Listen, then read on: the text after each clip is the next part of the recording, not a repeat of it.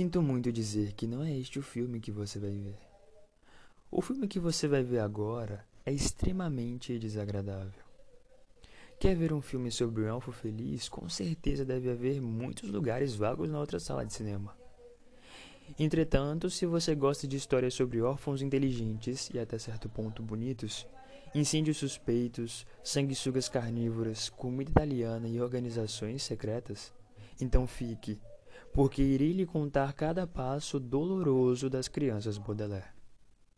Meu nome é Lemorne Snicked, e é meu triste dever relatar essa história. Violet Baudelaire, a mais velha, era uma das maiores inventoras do mundo com 14 anos de idade.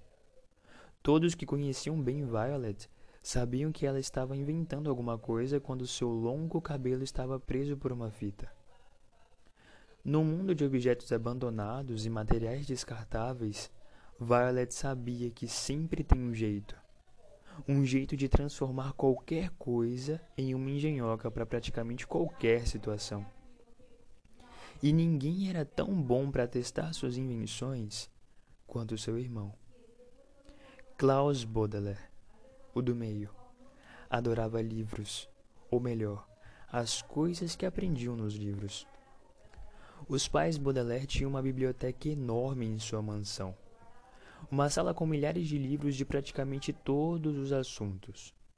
E nada dava mais prazer a Klaus que passar uma tarde alimentando sua mente com o conteúdo desses livros. E tudo o que ele lia, ele lembrava. Sunny, a mais nova, tinha um interesse diferente. Gostava de morder as coisas e tinha quatro dentes afiados. Havia muito pouca coisa que Sunny não gostava de morder. Sunny estava numa idade em que se fala apenas através de gemidos ininteligíveis. Por exemplo, Gugu Dada. Que talvez quisesse dizer: Vejam só aquela figura misteriosa surgindo na névoa. Ou quem sabe, por que um banqueiro como o Sr. Paul caminha pela areia da praia de Sal para falar com a gente? Crianças, receio ter que lhes contar uma enorme desventura.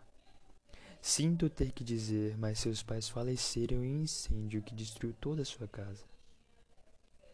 Se você já perdeu alguém que lhe é muito importante, então já sabe qual é a sensação.